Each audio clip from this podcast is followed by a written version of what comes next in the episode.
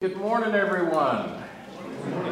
Glad to see everybody out this morning uh, as we uh, continue with this crazy weather 50 degrees one day, 70 degrees another day, 30 degrees the day after that. It must be Pennsylvania.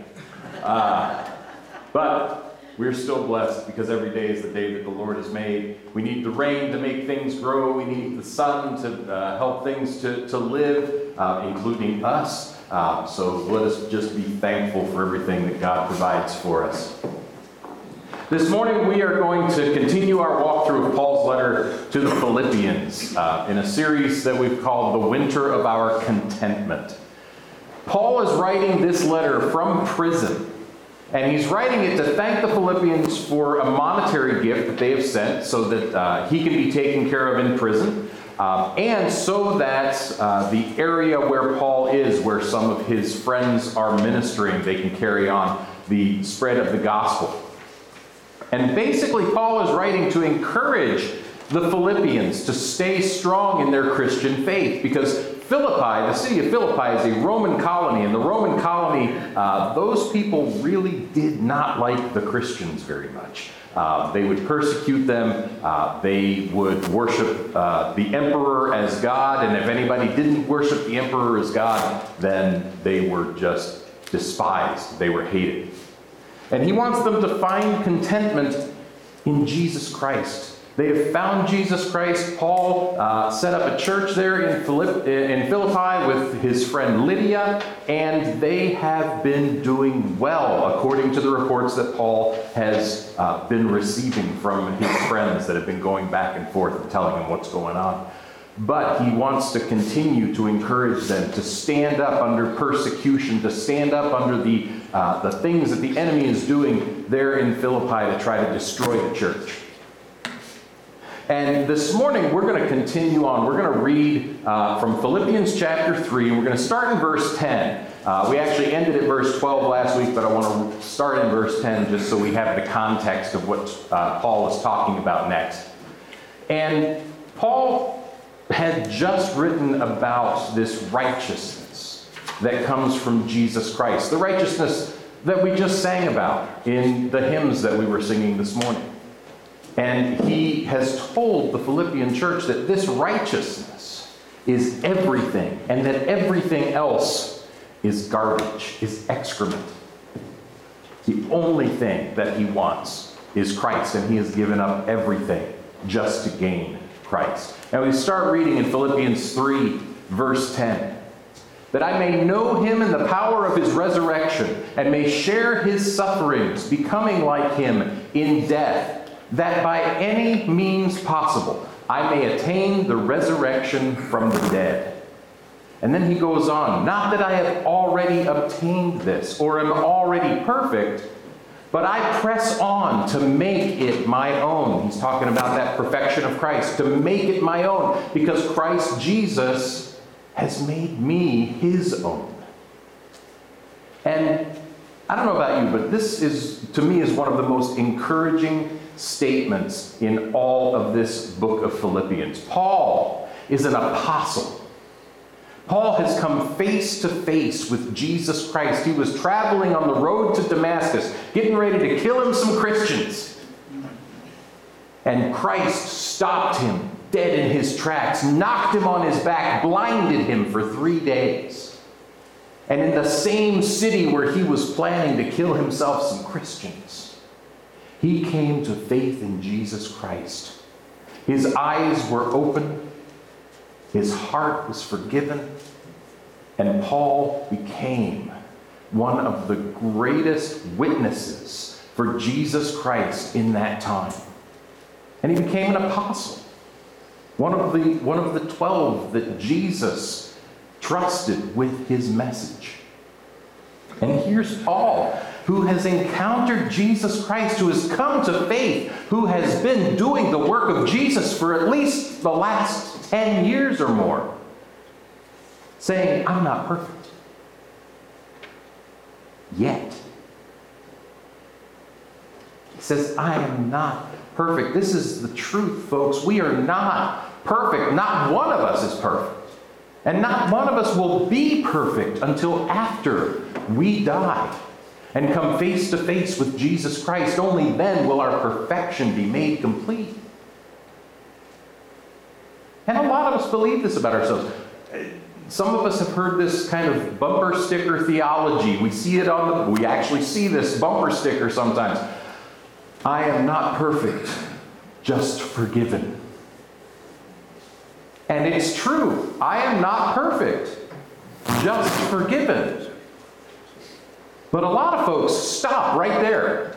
I am not perfect, just forgiven, so I'm going to continue to be imperfect because I'll keep getting forgiven. That is not what God calls us to. That is not what Jesus Christ intended when he came to earth to teach us about living a life that's pleasing to God.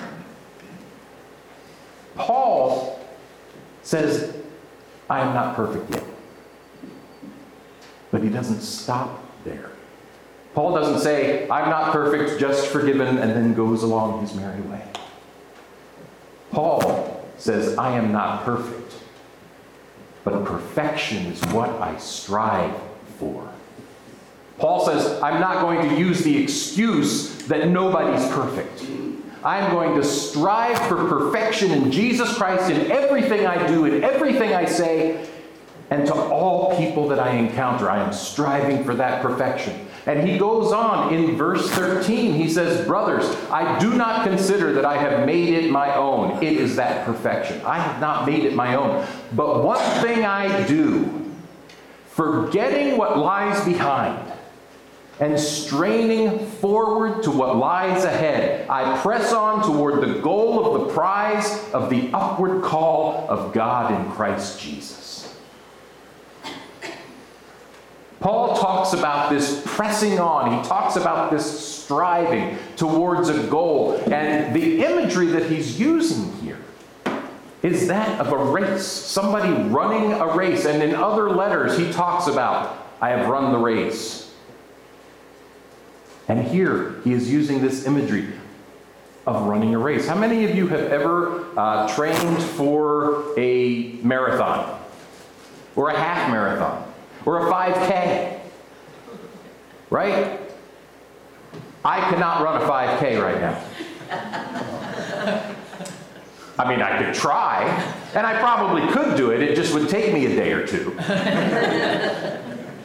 but believe it or not, early in our marriage, Wendy and I, and Wendy's dad, we all signed up together. We were very excited about this. This was like the year after we were married. And we got excited because we heard there was going to be something called the Baltimore Marathon. And it was the first year, it was the inaugural year of the Baltimore Marathon. And, and Wendy and I, we had started kind of working out and getting in better shape than we were when we were married uh, by then. And we were like, yes, we're going to go and we're going to run this marathon. And we signed up and everything. And I think we signed, the, the marathon was going to be in October. Uh, we signed up in like April and we said, yes, we're going to start training for this marathon.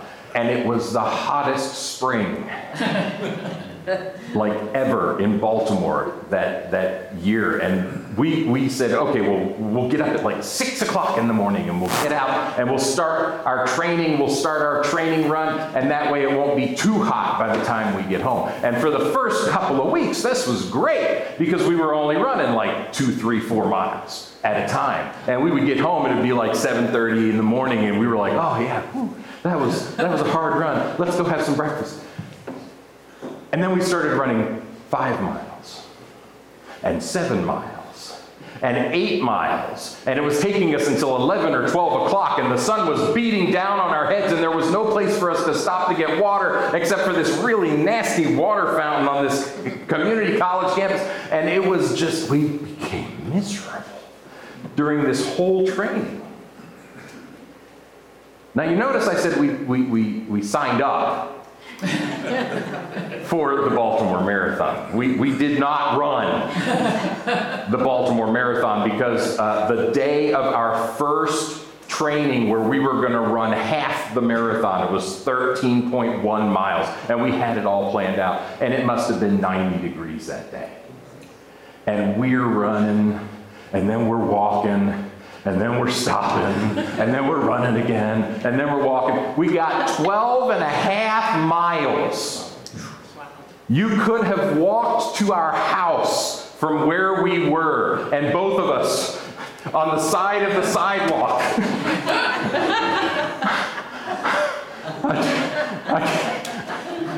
I, am like, do you want, do you want me to go get the car? Half a mile from the house, and, and we're and, and so I got up and I'm like, and I'm walking to the thing, but I wanted to finish the, the, the, half marathon, and Wendy was really mad at me because like it was the, it was like a, like it was actually only like two tenths of a mile to our house, so like we could have just walked through the park. But I actually finished the the, the, the half or the half mile, 0.6 miles that we were doing, so that I could say I did the half marathon that day. And Wendy sat on the sidewalk and cried, and I picked her up. And I don't know if you've ever taken an ice bath, but it really feels good after a 90 degree run. Training for that marathon taught us a few things. Her dad actually was training by himself. He was down in North Carolina working, and I think he got to what, like 18 miles? And then he was like, No, I'm not doing this anymore. This is stupid. But there are a lot of things that go into training for a marathon.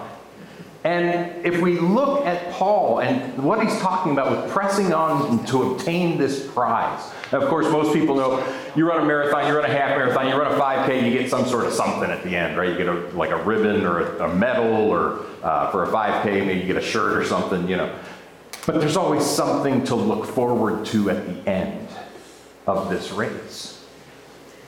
And if we think about our life in Jesus Christ, we can think about kind of the things that go on between the time that we come to faith in Jesus Christ and the time that we die.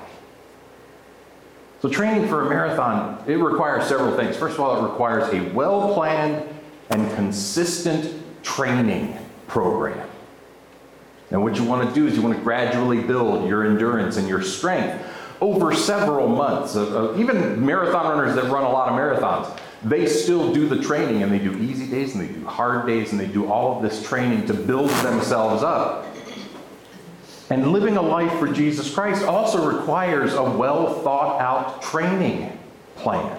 We must, first of all, set our eyes on the prize, so to speak. We must set our eyes on eternal life with Jesus Christ, which is what we are promised as the reward for finishing the race.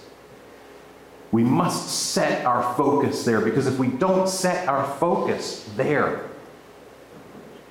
we're going to end up running in all different directions. Or we're just not going to make it at all. We must set our eyes on that reward. And did you know that there are five crowns that are spoken of in Scripture that we will receive when we get to heaven? It's true, there are five crowns. Uh, 2 Timothy 4 8 talks about uh, a crown of righteousness, and this crown comes to all who love Christ and are saved by faith. 1 Corinthians 9:25 talks about an incorruptible crown that we receive when we practice self-control over our bodies and our minds so that we do not fall into temptation. James 1:12 and Revelation 2:10 say that we shall receive the crown of life when we patiently endure the trials and persecutions and are faithful to Jesus Christ even in death.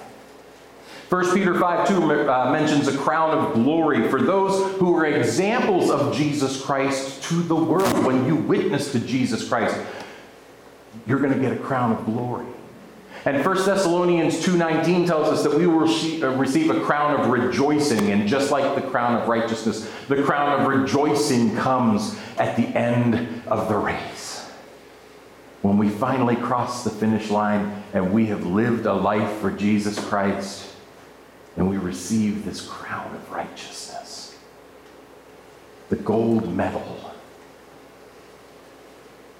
And it's going to be at that moment that we're going to realize that those crowns are not our reward. In Revelation 4 10 and 11, the author John sees this vision where he uh, sees these, these people who he calls the 24 elders.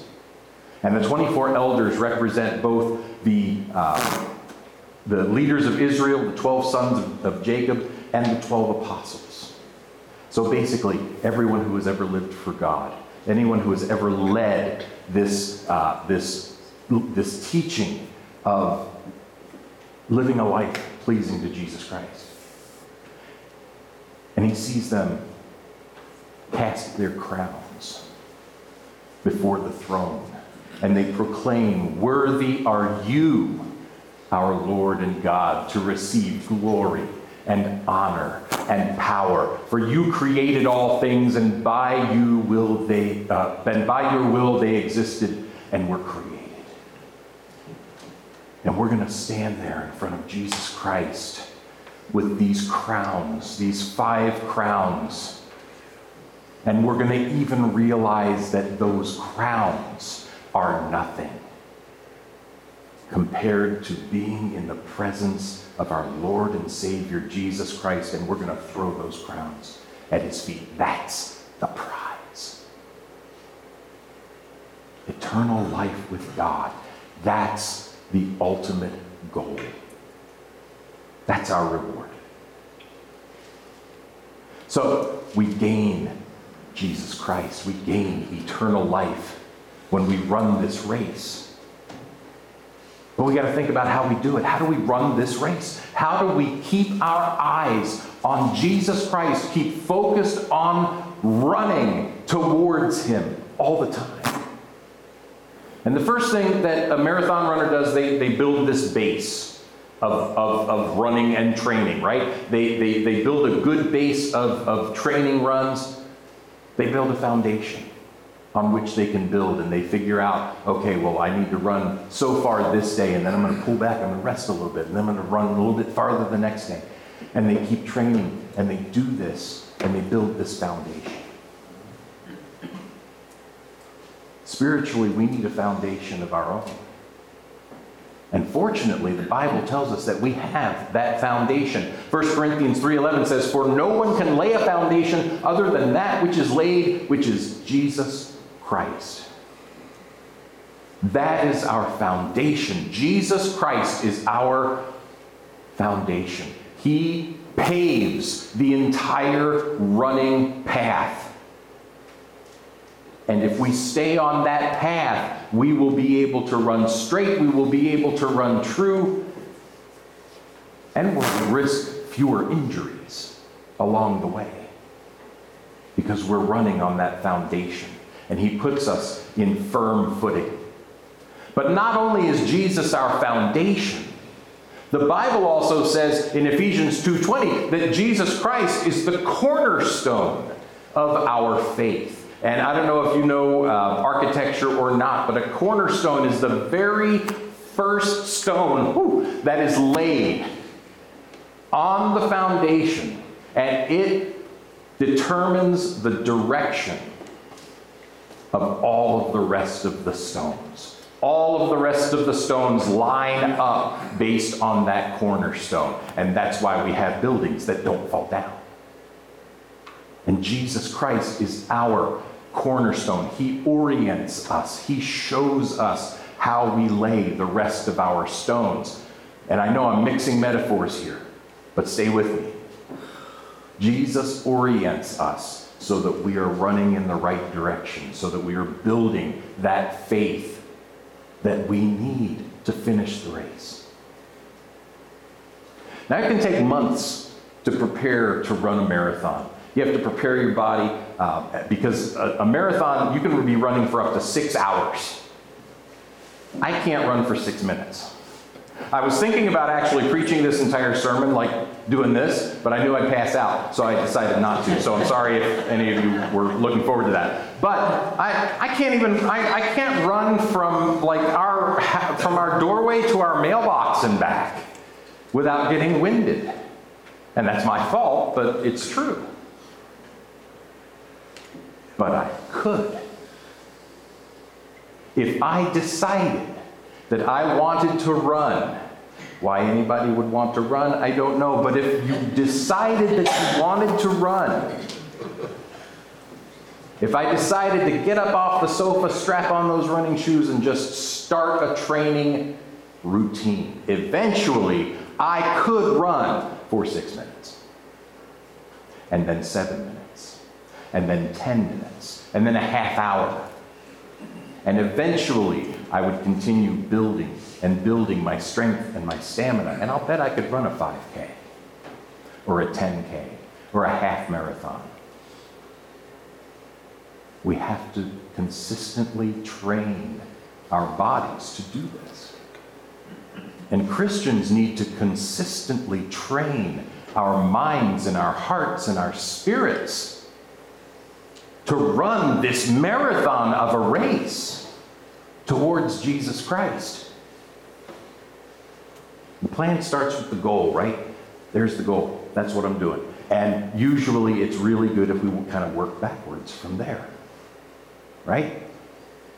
Then we start planning how to obtain the prize. As Christians, we do that by knowing the path. And we know the path through prayer. We know the path through studying Scripture.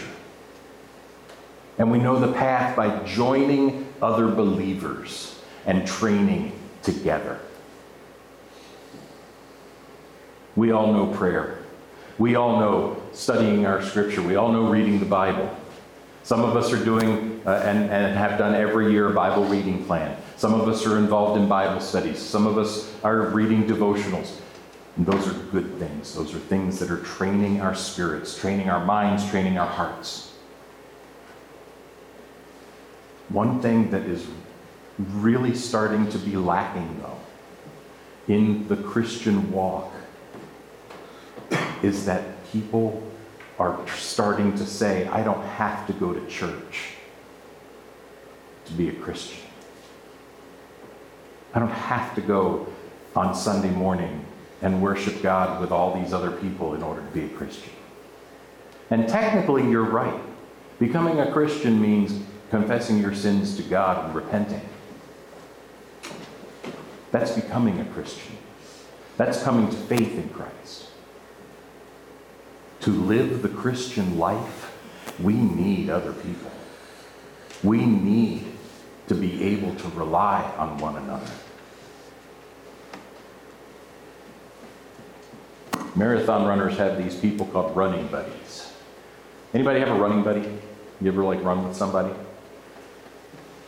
Wendy was my running buddy when we were training, and when we weren't complaining back and forth to each other about how insanely hot it was,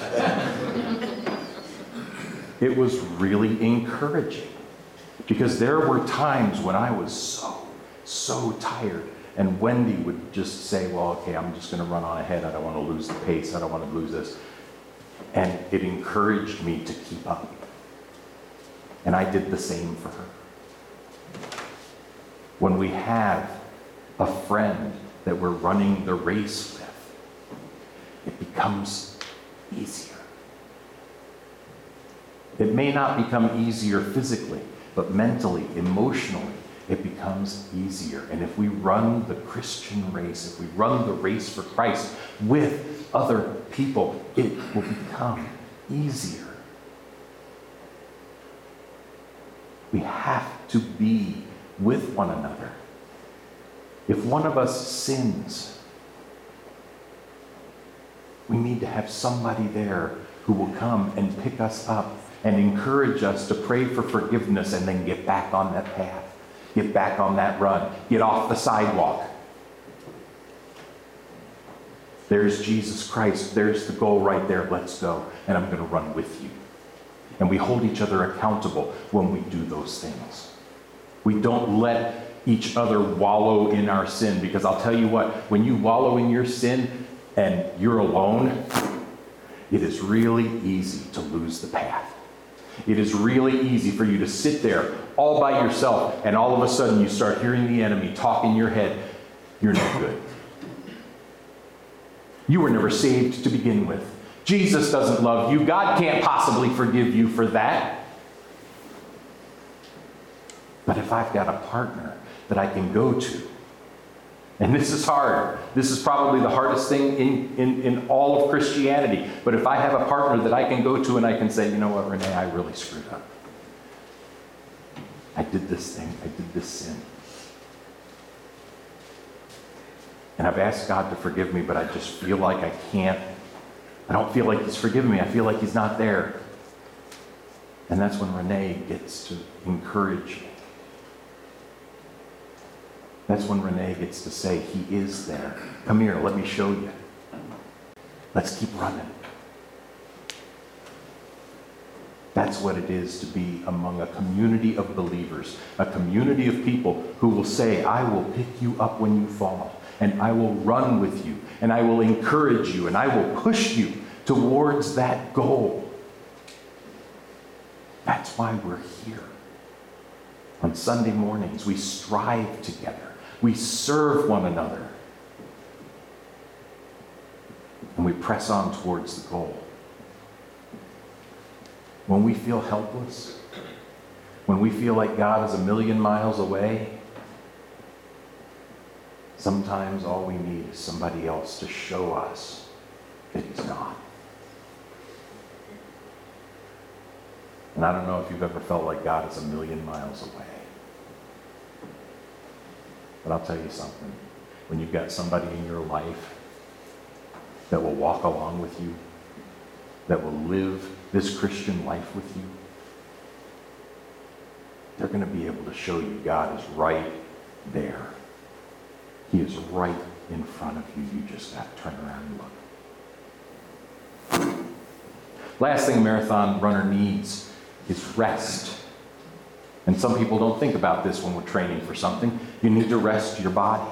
You need to rest it so it can recover, so that it can uh, gain energy, so that you can go further. And the marathon runner does the same thing. You give body time to, to, to recover during training. Maybe they like spend a day and they'll do uh, stretching or yoga or something just to stretch those muscles out, make them a little stronger so they can go on the next day. She gets a good night's sleep, right? Because we know that sleep heals our body. And it does. When we sleep, our body heals.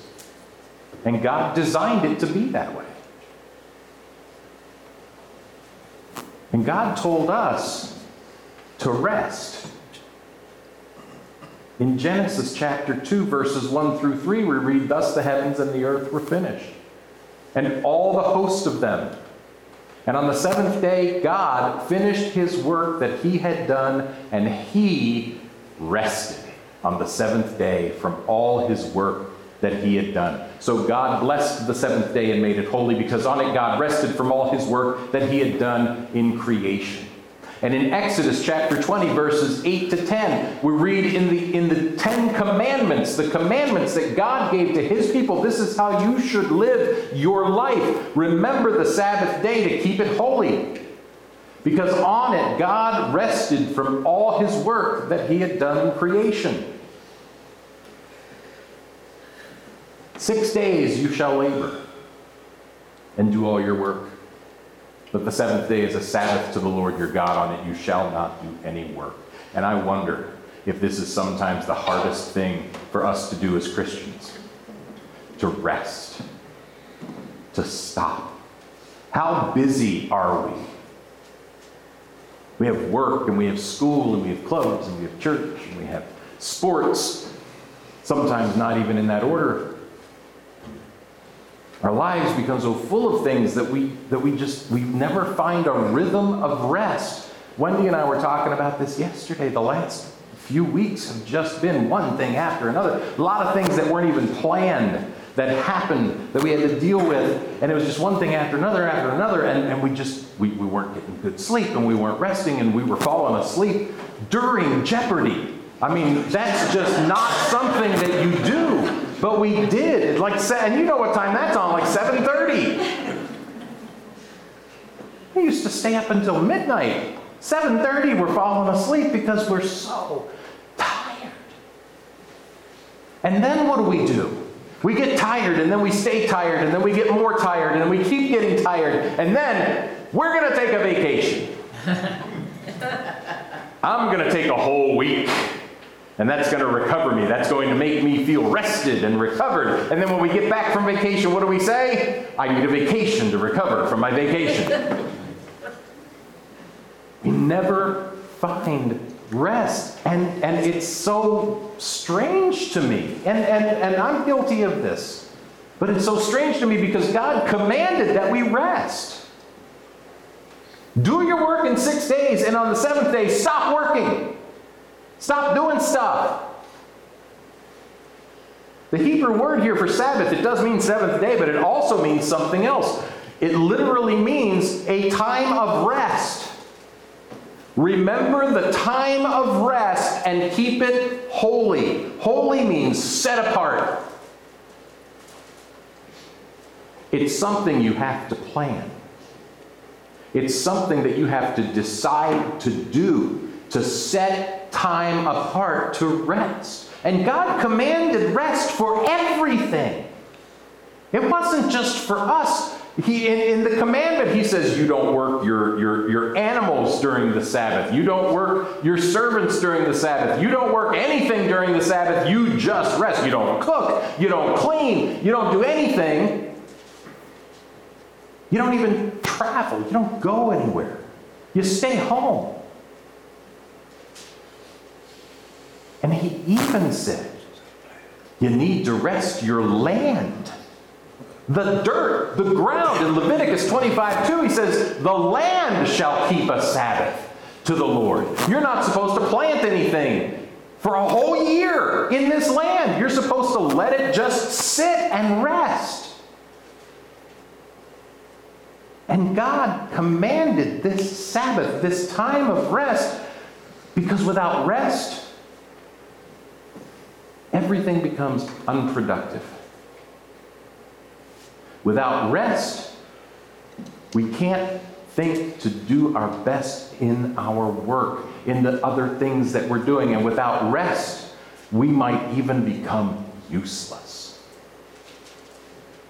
No good for anything without rest.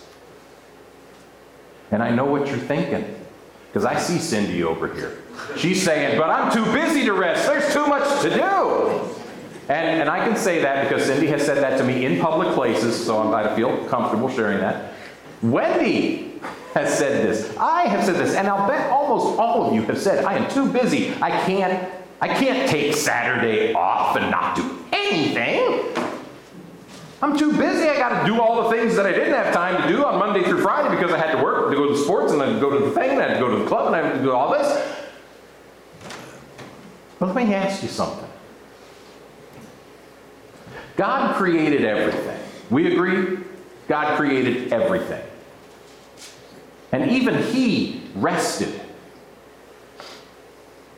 on the seventh day. What makes us think our own work, our own tasks, the things that we do, our household chores and all this, what makes us think that they are so important that we should ignore God's commandment to rest. Really, think about it. What are you doing that's so important that you'll just tell God, you know what, I'll rest some other time? I know, I, and believe me, I did not want to say that this morning because it convicts me probably more than it convicts some of you. But what is so important that we're doing that we can't follow God's command to rest? Do you know what happens when you don't rest? You know what happens when you get too tired? When you get weary? I know this is true for me. When I get so tired, gives the enemy, Satan, the opportunity to come in and tempt me with sin. And it gives me not a whole lot of energy to fight it. When we are tired, Satan can be much more successful in his attempts to tempt us. 1 Peter 5 8 says, Be sober mindful, minded be watchful. Be watchful means to be alert. How can we be alert if we're tired all the time? If all we want to do is sleep.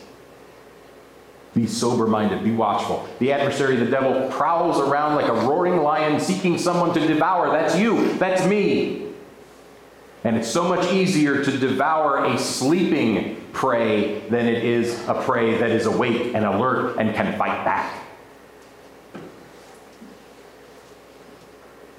Jesus told Peter, James, and John in the Garden of Gethsemane, right before he was arrested, Watch and pray that you may not enter into temptation. The spirit indeed is willing, but the flesh is weak. They were falling asleep. Jesus took them apart from all the other uh, apostles, took them into the garden, and he said, Wait here and pray, because Satan is at work.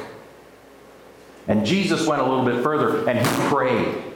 And he came back, and all of his friends were asleep. They were passed out. And he woke them up and he said, Watch and pray that you may not enter into temptation. The spirit indeed is willing, but the flesh is weak. And he did this three times. And all three times he went off to pray, he came back and his friends were asleep.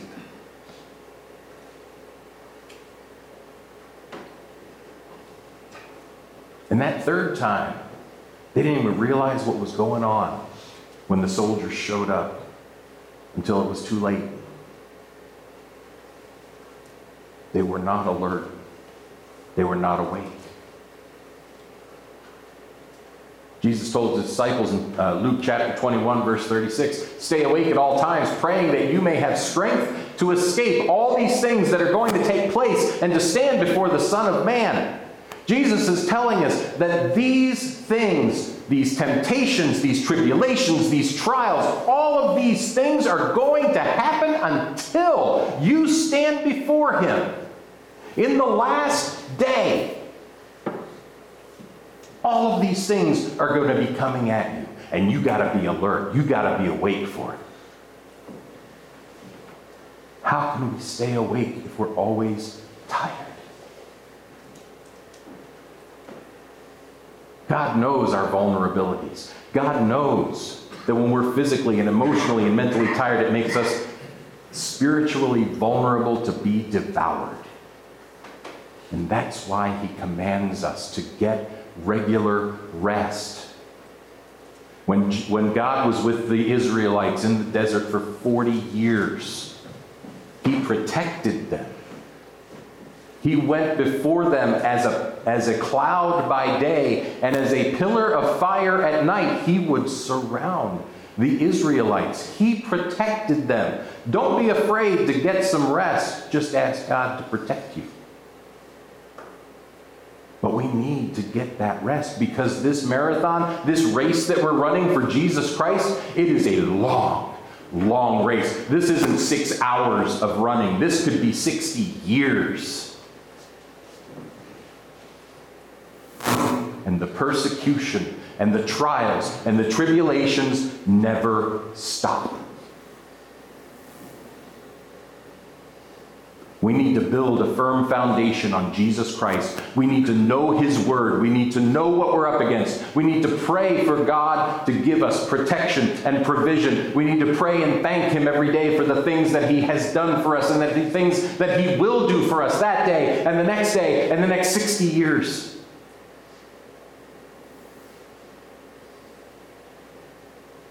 And we need to have partners who will run the race with us. I don't know if you realize or not, but if your partner gets tired and you're okay, you can watch over your partner. You can pray over your partner. You can help them along during that time of tiredness. You can carry them so that they can rest. But we need each other. Jesus Christ gave us the church because he knew the race would be hard. And he knew we would need each other.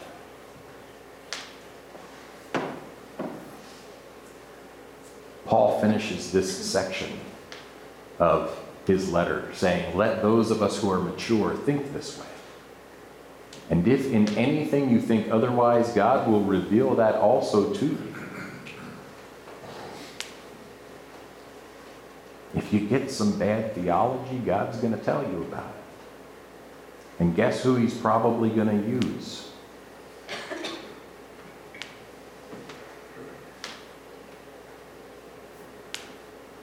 Only let us hold true to what we have attained. Don't give up what you've already gained in Christ. Don't look backwards. Don't move backwards.